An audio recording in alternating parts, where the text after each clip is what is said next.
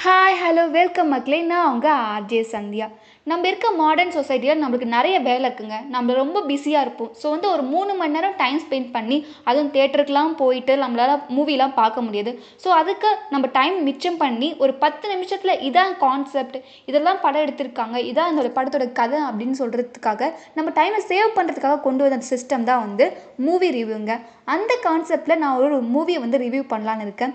So நான் first review பண்ண போகிற மூவி என்னன்னு கேட்டிங்கன்னா நடுவன் மூவிங்க நடுவன் மூவியில் என்ன கான்செப்ட் மெயினாக என்ன மெசேஜ் சொல்ல வராங்கன்னு பார்த்தீங்கன்னா யாரையும் கண்மூடித்தனமாக நம்பக்கூடாது.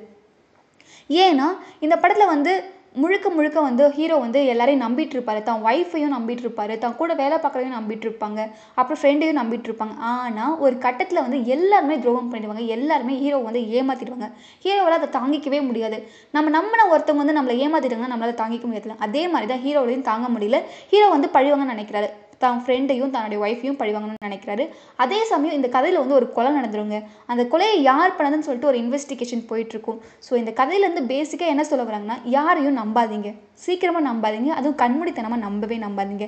எல்லாருமே அவங்க முகத்தில் வந்து ஒரு மாஸ்க் போட்டுட்டு இருப்பாங்க நம்ம நம்மளுக்கு முன்னாடி வந்து கண்மூடித்தனமாக நம்ம நம்பினால அவங்க வந்து ஒரு அவங்களோட உண்மையான தோற்றம் என்னென்னு தெரியாமல் போயிடும். நம்ம முன்னாடி நல்லவங்களாக பேசுவாங்க. ஆனால் நம்மளுக்கு பின்னாடியே போய் நம்மளை போய் தப்பாக பேசுவாங்க.